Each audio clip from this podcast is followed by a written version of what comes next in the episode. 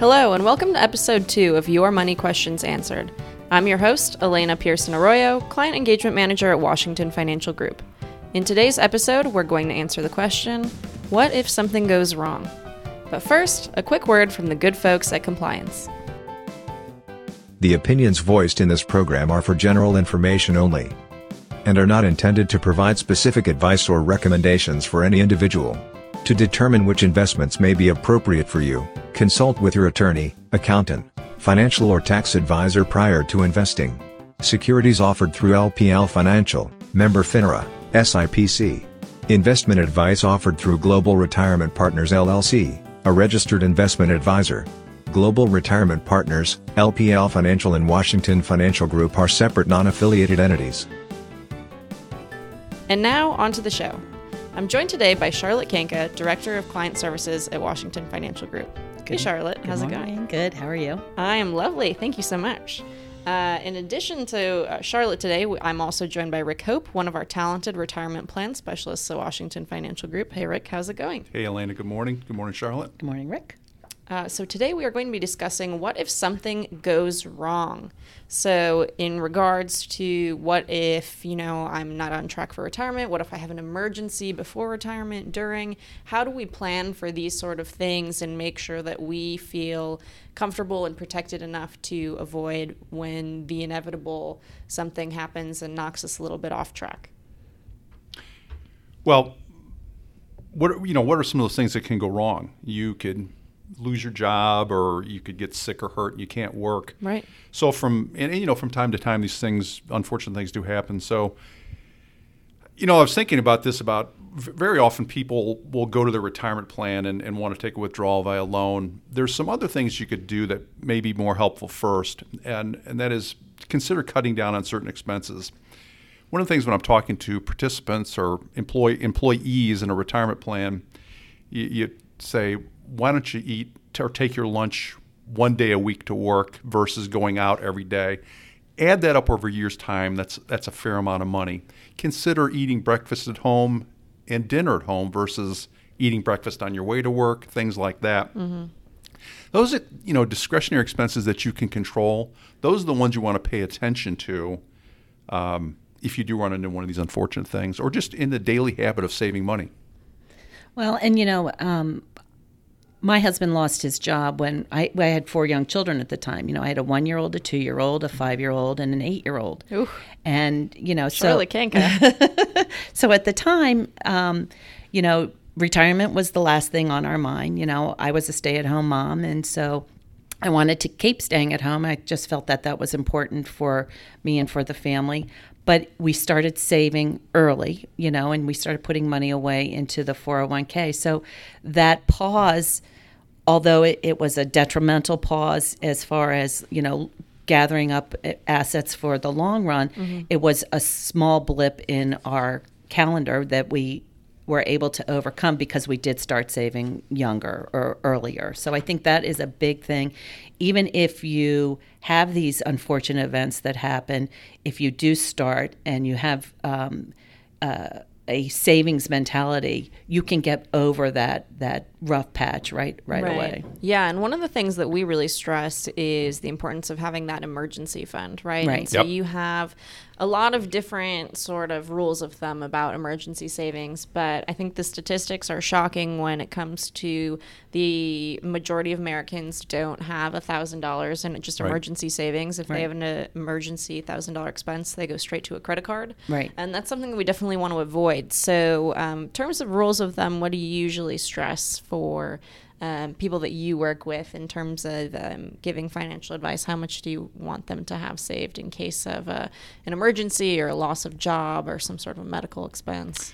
Yeah, the the goal is is three to six months living expenses banked mm-hmm. away. So thinking about what Charlotte just said, if you had that three to six months of uh, uh, living expenses banked, and it doesn't have to be three to six months of income, just three to six months of living expenses, you're in a great position right. in case one of these uh, difficulties happens to be able to weather that storm.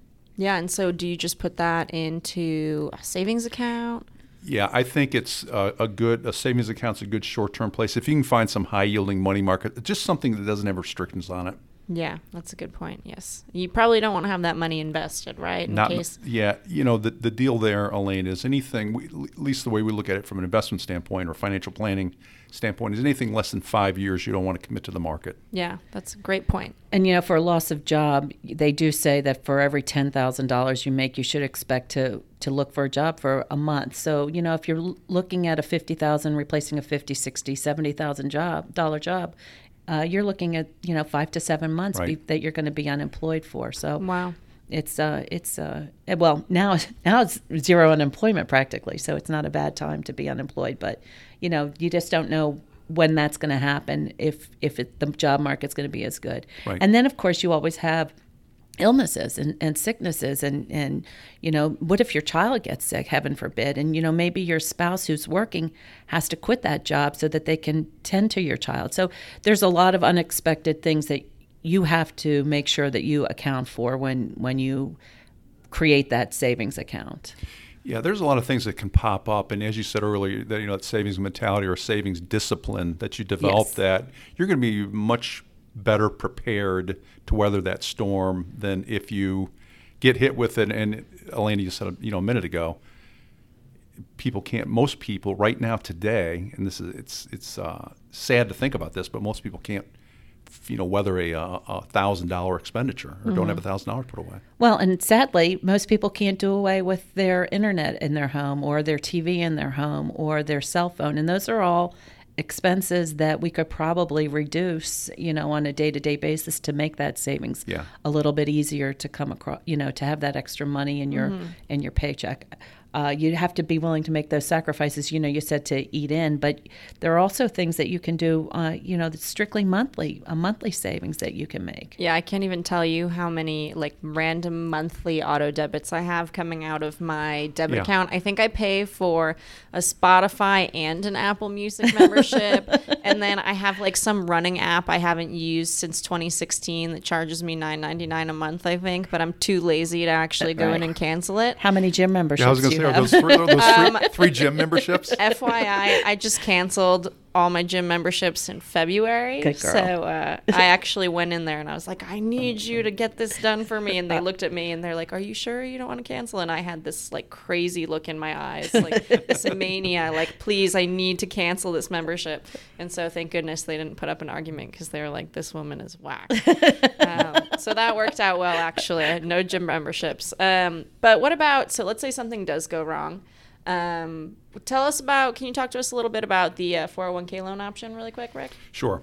So most plans today do carry uh, a couple provisions in the plan. Uh, one is the 401k loan, and you can take a loan from generally as uh, as low as low as thousand dollars up to a fifty thousand dollar maximum, and you pay that back uh, payroll deduction just like you you contribute to the the plan. Um, and you do get a rate of, of interest on that money that you borrow, so you do get some money going back into your account.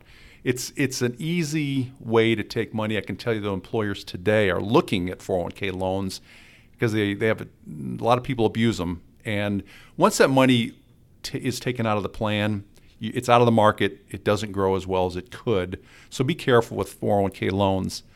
Um, I'll just mention real quickly the other the other thought is uh, is hardship withdrawals, and that's probably a better place to go for money if versus versus the loan idea.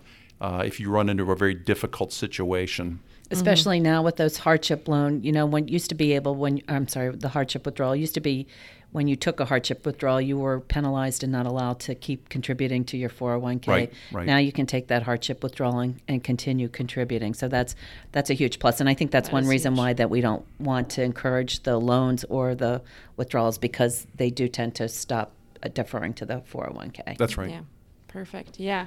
Um, I mean, there are definitely a lot of options. So the kind of some highlights when it comes to, you know, what if something goes wrong is always you want to plan ahead for it, right? We want to make sure that we have some sort of a a, uh, a cushion so that we don't have to necessarily tap into these emergency vehicles. Um, but also, there's a little bit of a comfort there, right? We want you to be saving for retirement, but if something does go wrong, if there's some sort of an emergency, um, you do have resources from which to access these things. Just being knowledgeable that they might affect what your long term goals are, of course.